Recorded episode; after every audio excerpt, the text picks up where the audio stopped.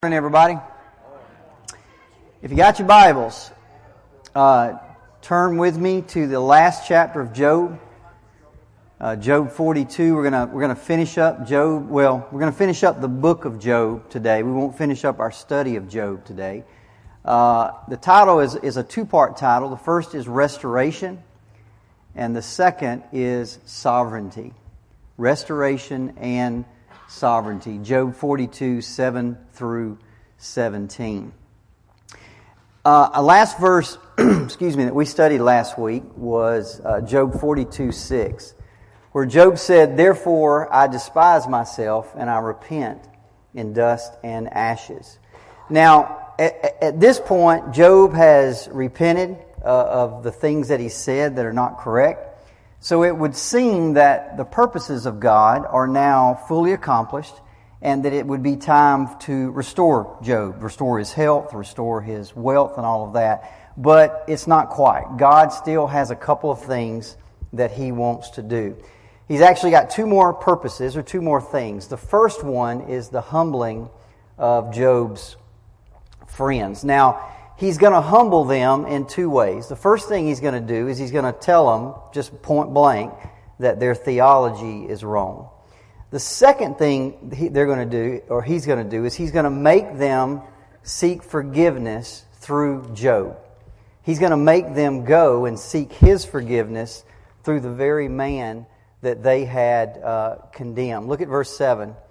It says, After the Lord had spoken these words to Job, the Lord said to Eliphaz the Temanite, My anger burns against you and your two friends, for you have not spoken of me what is right, as my servant Job has. Now listen, God is not saying, obviously, that everything Job said was right, because we heard Job admit, I said things I shouldn't have said. I said things that I didn't know about. I was ignorant, right? So we know not everything he said was right. But when it comes to the basic dispute between Job and his friends, Job was right and they were wrong. For example, they said over and over Job was suffering because he had committed some great hidden sins that that nobody knew about. Job said that's not the case, and Job was, was right and they were wrong. They said the wicked always, uh, always suffer and the righteous always prosper. Job said, No, that's not the case. Look around you. Sometimes the exact opposite is true. Job was right and they were, were wrong. They saw all God's justice working itself out on this earth. Job said, No, it doesn't work that way. Sometimes the finality of God's justice, we won't see that until the life to come. Job was right, they were, they were wrong. So, so God humbles these three men by basically saying, you know that guy you've been talking about? That guy that you said was a great sinner and had all this wickedness? Uh, he's a better theologian than you are. He spoke about me what was right much more than, than you did. But that's, so that's the first thing that he says to them. But their humbling is not yet complete.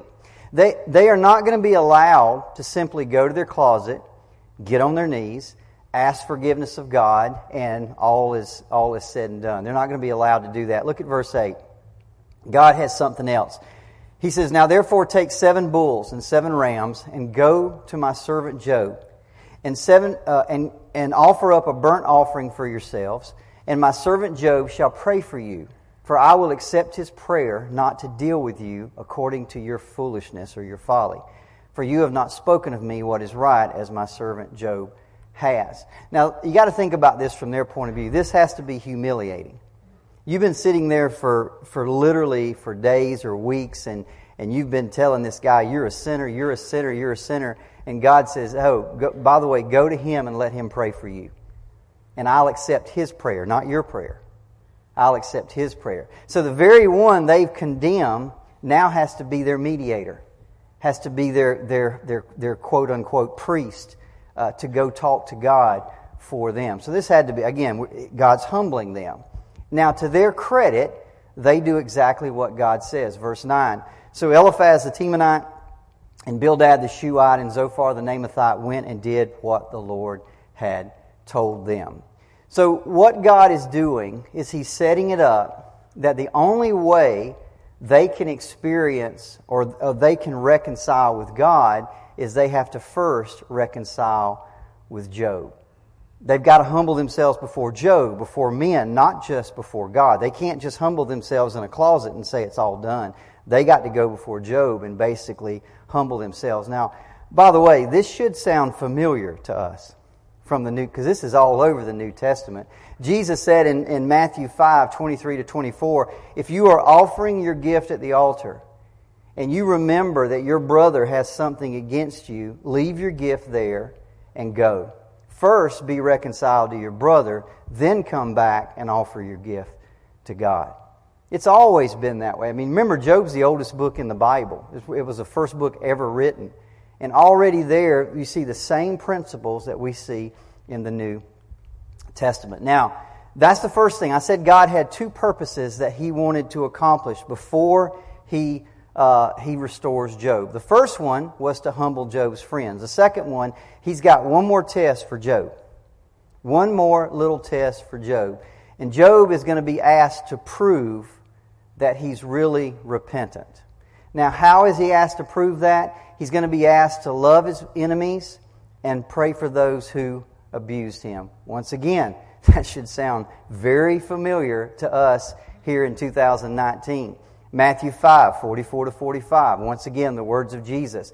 But I say to you, love your enemies and pray for those who persecute you, so that you may be sons of your Father in heaven. Or how about Matthew 6, 14 through 15? Excuse me. If you forgive others their trespasses, your heavenly Father will also forgive you. But if you do not forgive others their trespasses, neither will your Father forgive yours. If you're walking around today with unforgiveness in your heart toward a person and you say, I'm forgiven by God, you are living under delusion. That's a delusion. The Bible says that cannot be. You cannot walk around forgiven by God and yet you will not give forgiveness to somebody else. You, are deceiving yourself. That's a delusion. You are still in your sins. Jesus said you have to forgive others. And that's what exactly what Job is being asked to do. You see, Job has repented. He said that, I think, in verse 6. I, I repented. I, I despise myself. But the genuineness of his repentance will prove itself in whether he's willing to forgive his friends. That's what he's going to be asked to do. This is Job's very last test. Will he extend the same forgiveness he's gotten from God? Will he extend that to his friends? And of course, the answer is yes. Verse 9. And it says, So Eliphaz and Bildad and Zophar, they went and did. They went to Job. They asked him to pray. And the Lord accepted Job's prayer, which tells us that not only did Job pray for him, but it was a sincere prayer. God accepted that prayer from Job. So here we are at the end of the book. All of the, through the suffering of Job, God has uh, accomplished several things. Number one, the honor of his name was vindicated. If you remember several weeks ago in the very first chapter, him and Satan, uh, God and Satan, and Satan says, Man, if you do these things, he'll curse you to your face. And God said, Okay, let's see what will happen. We'll see the value of God, the honor of God, the glory of God was vindicated. Job didn't do any of those things. The removal of pride from Job's life, which is one of the things that uh, Elihu said that was, was going on in Job's life. He, he, he, he made too much of his own righteousness at the expense of God's uh, justice.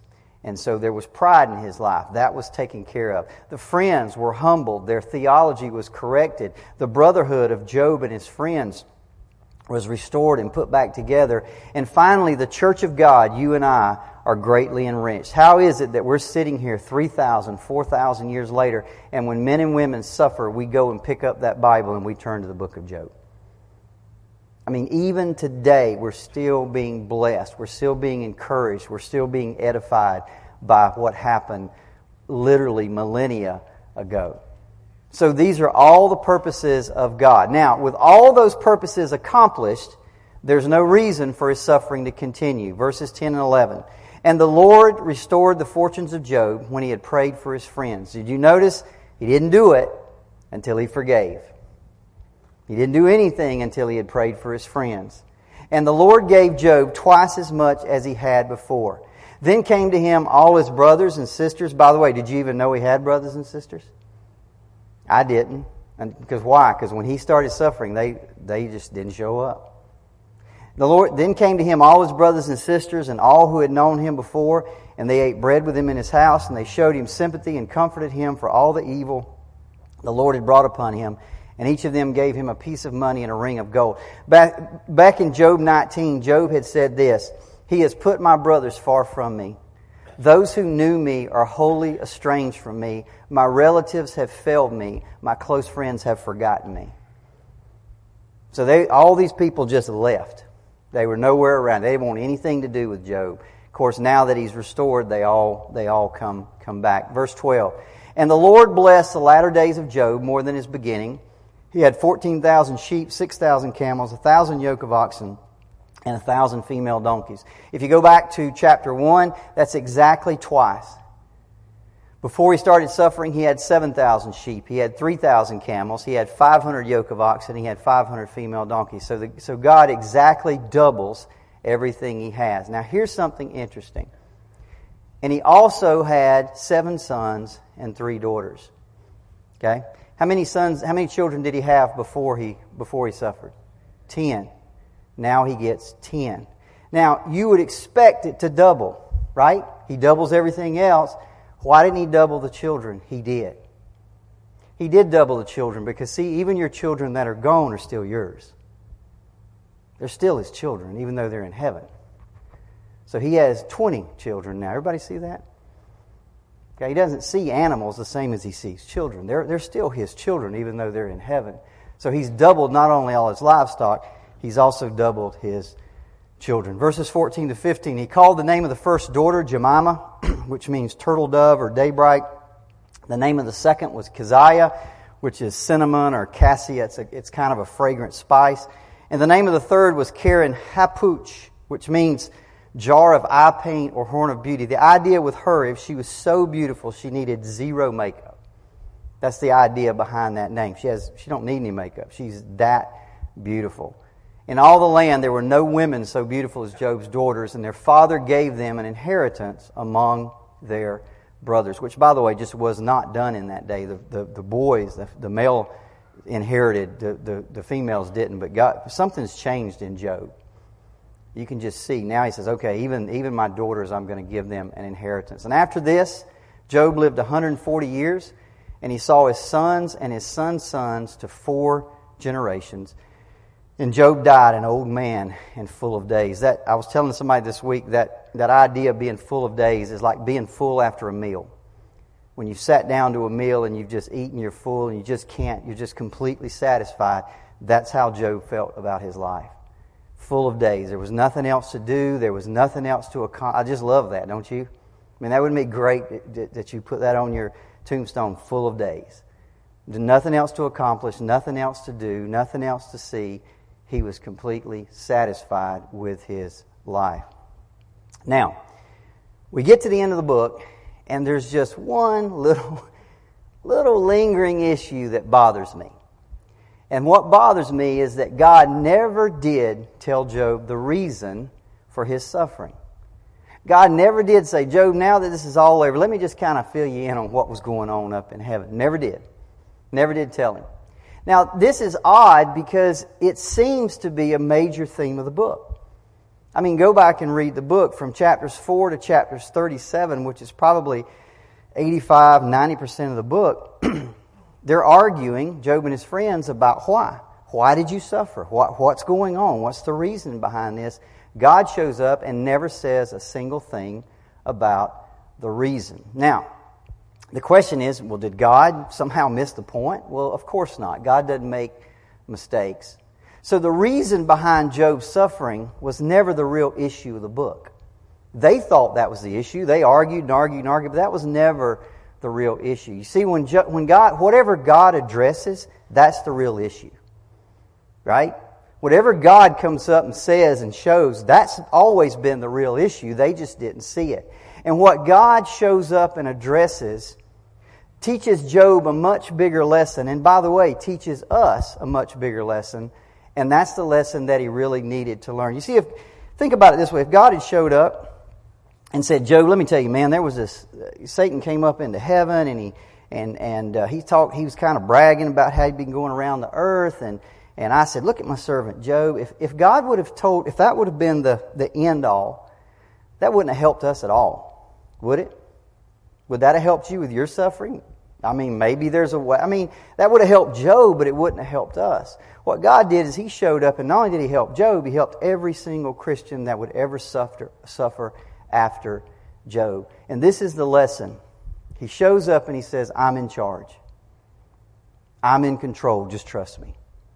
That was the lesson for Job, and that's been the lesson for every Christian, every single believer who's ever come after Job and wondered why.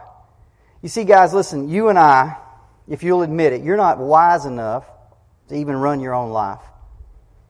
Be quite honest. I'm not. I'm not smart enough to even run my on life, much less an entire universe in the lives of seven or eight billion other people, but God is. And that's the lesson that He shows up. You see, like Job, when we suffer, most of the time, the vast majority of the time, you're never going to know why. You're never going to have any idea what's going on. What's, what's God's trying to accomplish? What are His plans? So Job, God shows up to Job and He says to Job and He says to you and I, just trust me. I know what I'm doing. I'm in control of the, of the situation. You see, when we suffer, we don't need to spend countless, endless hours wondering why. We shouldn't know, need to know all the details. We just need to put our trust in a sovereign God. Trust Him to take care of us. Trust Him that He'll always do what's right, even when it makes no sense.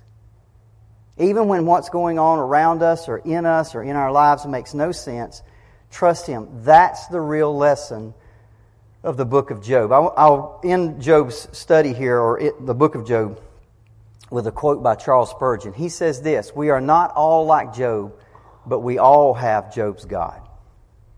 I like that. We're not all going to be Job's, but we all have Job's God. Though we've never risen to Job's wealth, nor will probably ever sink to Job's poverty, Yet there is the same God above us if we be high, and the same God with his everlasting arms beneath us if we be brought low. And what the Lord did for Job, he will do for us, not precisely in the same form, but in the same spirit and with like design.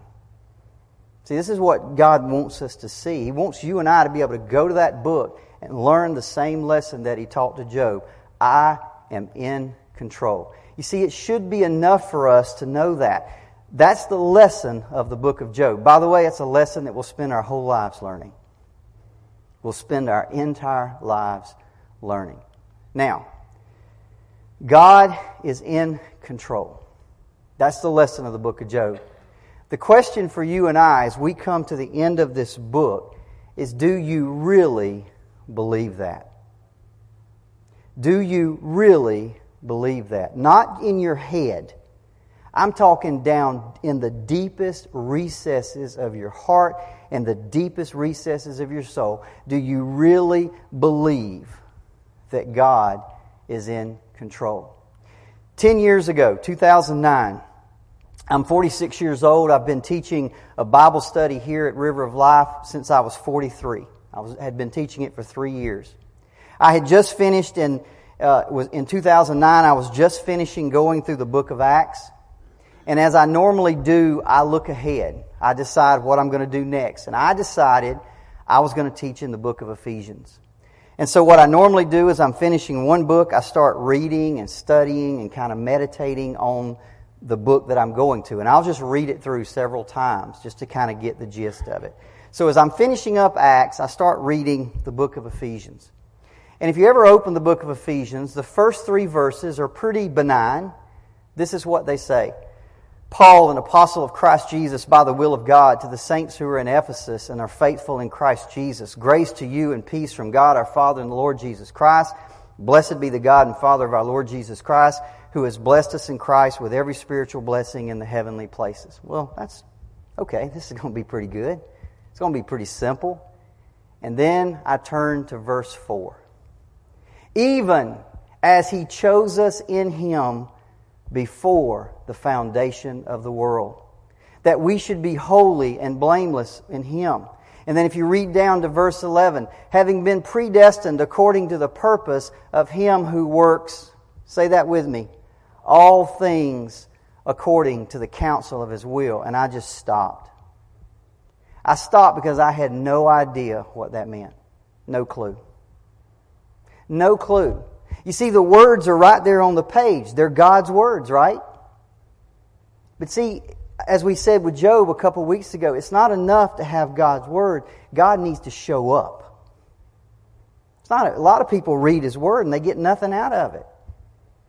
You need him to show up. You see, I wanted to believe that he was in charge of all things, but I just couldn't.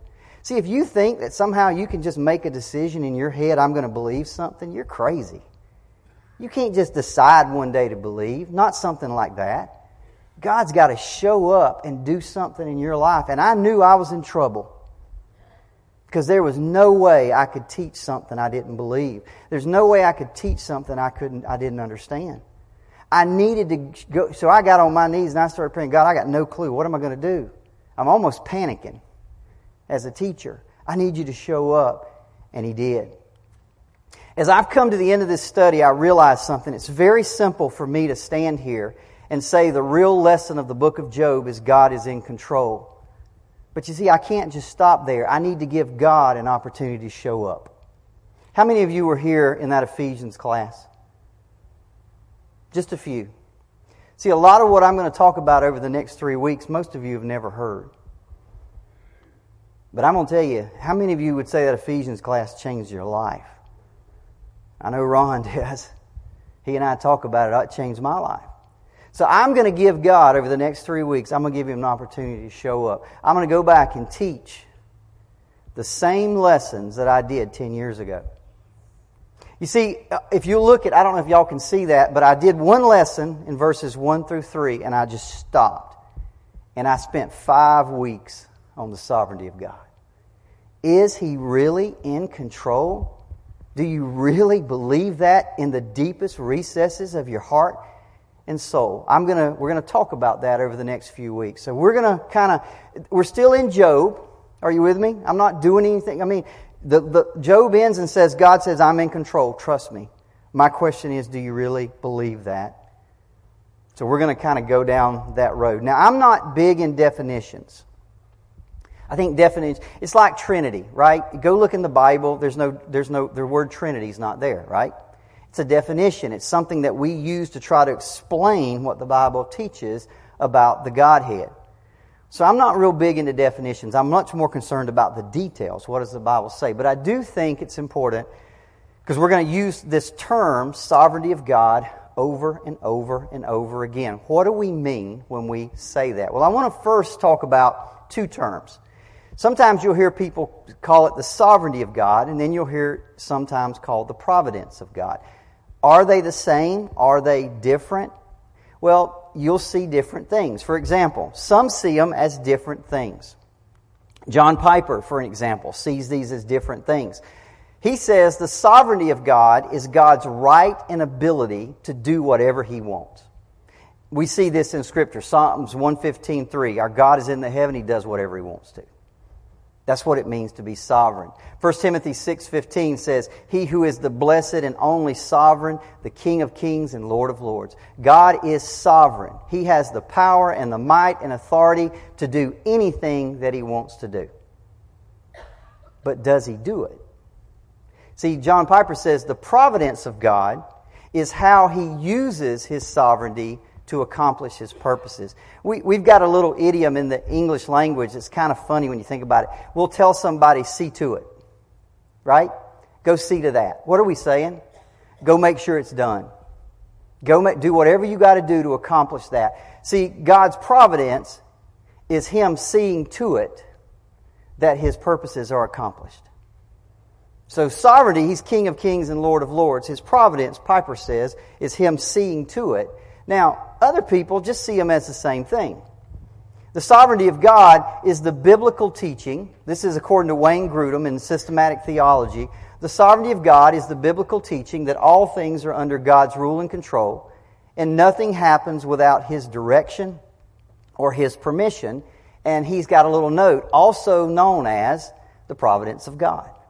So he sees them just as the same thing. Now, for the purposes of our study over the next two or three weeks, I'm going to use them interchangeably. Like I said, I'm not really concerned about definitions. I'm going to pretty much, for the most part, just call it the sovereignty of, of God. Now, the sovereignty of God is one of our, in Christianity, it's one of our most important doctrines. But it is also one of the most debated. In fact, it's hotly debated. Now, all true Christians would affirm that God is sovereign. We would affirm that God has the power, God has the wisdom, God has the authority to do whatever pleases Him. He can do anything He wants to do. That's not the question. Any true Christian would, would, would, would agree to that. He's King of kings, He's Lord of lords. He's, he, he created the, this universe through the power of just speaking a word. Are you kidding me? He can do anything he wants to do. That's not the question. The question is just how much control does he exert? How much does he actually choose to do? To what extent does God see to it that his accomplishes uh, that his purposes are accomplished? Now, there are two views on this. I believe one of those. Okay? I'll tell you in a minute which one I believe. Meticulous or general. We've got a word here that we use sometimes that somebody micromanages or they macromanage. Does God micromanage the universe? Is He in charge of every little detail? Or is He more just, is He got kind of a general plan and He's not married to the details? That's the difference between meticulous and general. Another way to look at it is meticulous sovereignty states that God is in control of what? All things. General sovereignty states that he could control all things if he wanted to, but he doesn't really want to. He just chooses to control some things. I've got a picture of a cruise ship. This is an analogy that I heard years ago. General sovereignty, it's like being on a cruise ship. You get on at port at, at point A and you want to get to point B. God is concerned with you getting from A to B. What happens on the cruise ship? What time you get up? What you eat for dinner, what movies you watch, what time you go to bed. God doesn't really care. Everybody with me? That would be general sovereignty. He just wants to make sure you get from point A to point B. What happens on the ship, he's not really concerned with. Meticulous sovereignty says, oh, no, no. Not only is God going to make sure you get from point A to point B, but he's in control of everything you do on that ship. That's meticulous sovereignty. So, which is it? Is God in, is he general? Is he meticulous? If we're going to find out, if we're going to answer that question, there's only one place that we can do that. That's the Word of God. Because you see, anything else would be speculation. Right? If God wants us to know the answer, He has to give us the answer. He has to reveal the answer in His uh, Word. And by the way, He has done that. In fact, if I stood here right now and I just, it would take me three hours just to go through the scriptures. A good three hours just to go through the scriptures where God has revealed to us his control. I mean, there, there, there's thousands of them. They're all over the Bible. So, what we're going to do for the rest of the today and into the next two, three, four weeks is we're going to look at what God has revealed to us in His Word um, about His sovereignty. Now, We've already looked at one scripture. This is a scripture that 10 years ago I opened up and stopped and said, I don't believe that. In him we have obtained an inheritance, having been predestined according to the purpose of him who works what? Say it with me. All things. Well, he's done told me, clear as a bell, it's all things. But I'm not, I'm not real big on taking one scripture and building a doctrine. You can't do that. You let the Bible interpret the Bible. What does God mean by all things? Do you really mean all things? Do you mean the weather? Do you mean the animals? Do you mean my heart? What, what do you mean, God? I need to know that. And so I went on a journey to discover what He meant by all things. And I'm going to tell you right now, He means all things. He means all things. Now, we are going to wade out into this slowly. Today we're just going to get about ankle deep. Next week we'll get up to our waist. The week after that we'll get up to our chin. The week after that, we'll just, you won't even be able to see us. We'll be so deep into the water by that time. So we're going to take this very slowly. Let's start. We got about 15 minutes. I want to start with a few things today. I want to start with something that I call preservation. I want to read a scripture. This is from Job. We just came out of Job. Job said this in chapter 34 If he should set his heart on it, if he should gather to himself his spirit and his breath, all flesh would perish together and man would return to dust. Job says if God decides to pull back, every, every single one of us would just collapse and go back to dust. In other words, he is preserving the world. He is preserving the universe according to Job. Now we got to keep in mind, you remember Job is poetry. Remember we talked about that early on. So anytime you read poetry, sometimes there's wordplay, sometimes there's maybe a little bit of exaggeration to get the point across. So is Job exaggerating? Are there other scriptures that say the same thing? Well, of course there are. Nehemiah 9 6 says this You alone are the Lord. You have made heaven, the heaven of heavens, with all their hosts, the earth and everything on it, the seas and all that is in them, and you preserve them all. Hebrews 1 3, talking about Jesus, said this He is the radiance of the glory of God and the exact imprint of His nature, and He upholds the universe by the word of His power. That word, upholds is the Greek word phero, P H E R O. It means to carry or bear. You, you've seen the, the old Greek picture of Atlas, where he's holding the earth on his shoulder. That's the idea. He's bearing the earth, He's carrying it, He's upholding it. And in Greek, it's, a, it's what's called a present participle, which means it's continuing. Doesn't mean he did it in the past, means he does it every day. Colossians 1 16 through 17, again talking about Jesus. For by him all things were created in heaven and on earth, visible and invisible, whether thrones or dominions or rulers or authorities. All things were created through him and for him, and he is before all things, and in him all things hold together. You see, if he pulls back, if he was to extract himself from this universe, the whole thing would just immediately collapse. Acts 17, 24 to 28. The God who made the world and everything in it, being Lord of heaven and earth, he himself gives to all mankind life and breath and everything. Yet he is actually not far from each one of us, for in him we live and we move and we have our being. See, it's not just the universe, it's us. It's us it's through him that we can even, like Job said, if he pulls back, you'd immediately just collapse. 2 Peter 3 5 through 7. This is talking about people who scoff about Jesus returning. Where's, where's the promise of his returning?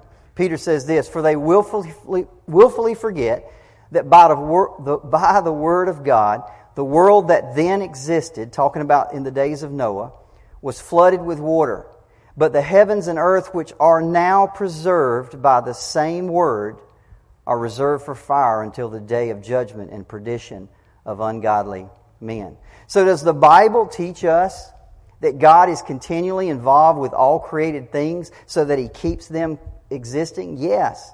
We've got Old Testament scriptures, we've got New Testament scriptures, we've got multiple scriptures that tells us if he was to stop or remove himself, the entire universe would just come to a grinding halt. So God is involved, actively involved, in preserving everything we see around us. Now, let's turn to what I call inanimate creation. By inanimate, I mean snow, wind, hail, fire, uh, weather, things like that. Let's see what Job says about him. Job 37, 6 through 13. For he, talking about God, says to the snow, fall on the earth Likewise to the gentle rain and the heavy rain of his strength. From the chamber of the south comes the whirlwind and cold from the scattering winds of the north. Also with moisture he saturates the thick clouds. He scatters his bright clouds. They swirl about, being turned by his guidance, that they may do whatever he commands them on the whole face of the earth. He causes it to come. See, God always has purpose in what he does. Always. He causes it to come whether for correction or for His land or for mercy. Some, some days God uses the weather and it's for correction, He says. Sometimes it's just for the land because the land needs it. Sometimes it's for mercy. The other day I went on my back porch and I videoed the rain. I hadn't seen it in so long, I just wanted to remember it. Are you with me? And I just remember looking at the rain and saying, Thank you, God, finally. I mean, I hadn't seen it in like eight weeks, man. I thought I, I thought somebody in north part of the county was cursed. That's all I knew. But it rained. You know, it's mercy. It's for the land. Job said God does that. Job 38, 32, can you bring forth the constellations in their seasons or lead out the bear, which is talking about the Big Dipper with its cubs? Job 38, 12, have you ever given orders to the morning or shown the dawn its place? Again, is this just poetry? Are we finding the same things in other places in the Bible? Psalms 148, 8, fire and hail, snow and clouds, stormy wind, fulfilling His word. Psalms 104, 14, He causes the grass to grow for the cattle and vegetation for the service of man, that he may bring forth food from the earth. Listen, He causes the grass to grow. He does that. Psalm 135, 6 through 7. Whatever the Lord pleases, He does in heaven and earth, in the seas and in all the deep places. He causes the vapors to ascend from the ends of the earth. He makes lightning for the rain. He brings the wind out of His treasuries. Amos 4 7. Now, listen, I'm going to come back in a minute because I already know what some of you are thinking. Now, wait a minute, Derricke. God created all this and it just works. He doesn't have to do anything. That's not what the Bible says. That's not what the Bible says. And I'm going to, I'm going to address that because you're already thinking some of those things. I'm going to get, get that at the, at the end here. Okay? Now, so far, we ain't gotten very specific. How about Amos 4 7? I also withheld rain from you when the harvest was still three months away. I sent rain on one town, but I withheld it from another. One field had rain, another had none and dried up. God said, I did that. I did that. I made that choice. Matthew 5:45, he causes the sun. He causes he is the primary cause. He causes his sun to rise on the evil and the good, and he sends rain on the righteous and the unrighteous. See, we think it just happens. God created the earth, and he, he, there's, a, there's an analogy out there called the, called the, uh, the watchmaker. And this idea, uh, deists used to believe this, men like Thomas Jefferson, uh, Benjamin Franklin, that God somehow created the heaven and the earth and he wound it up like a watch and he just sits back and he just watches. See, that's not what the Bible says at all. He sends, he causes, he makes over and over and over and over again. See, whether it's all these inanimate things snow, hail, wind, lightning, rain the Bible says He causes it to come. Sometimes for correction, sometimes just for the land, sometimes He's doing it for mercy. The final thing we'll look at this morning is animals. The Bible says a lot about this. Job 38, 39 to 41. Do you hunt the prey for the lioness and satisfy the hunger of the lions when they crouch in their dens or lie in wait in a thicket? Who provides food for the raven when its young cry out to God and they wander about for lack of food?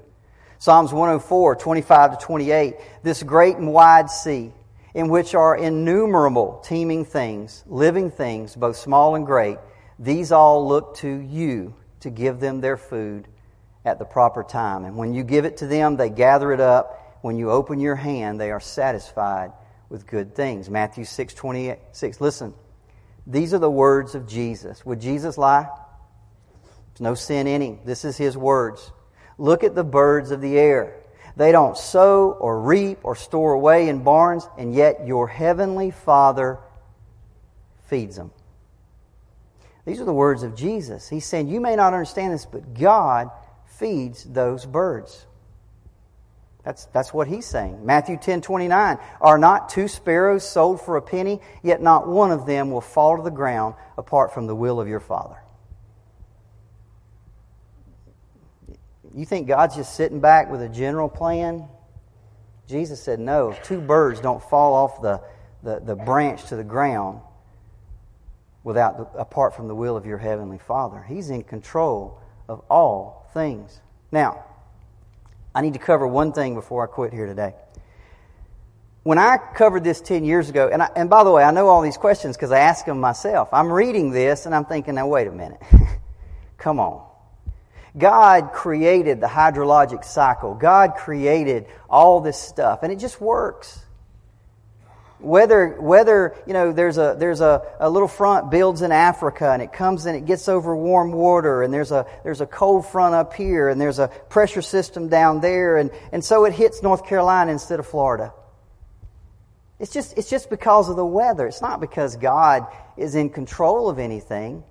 You see, everything we just talked about, from the universe to the inanimate creation to all the animals being fed, all of those have a perfectly natural explanation, right? Perfectly natural. The bird gets up in the morning, he goes out, he sees a grasshopper, and he eats the grasshopper. It, did God put that grasshopper there? See, the Bible says he did. But we think, eh, come on, that's, that's too much. See, God, it tells us over and over God does that, God does that, God does that. Now, here's the thing you can't have your cake and eat it too. You see, the fact is, we should all be familiar with this. I get a raise. There's a perfectly natural explanation for that. My boss is a good guy. I'm a hard worker. I've taken on additional responsibilities. But who do I thank for that raise? God.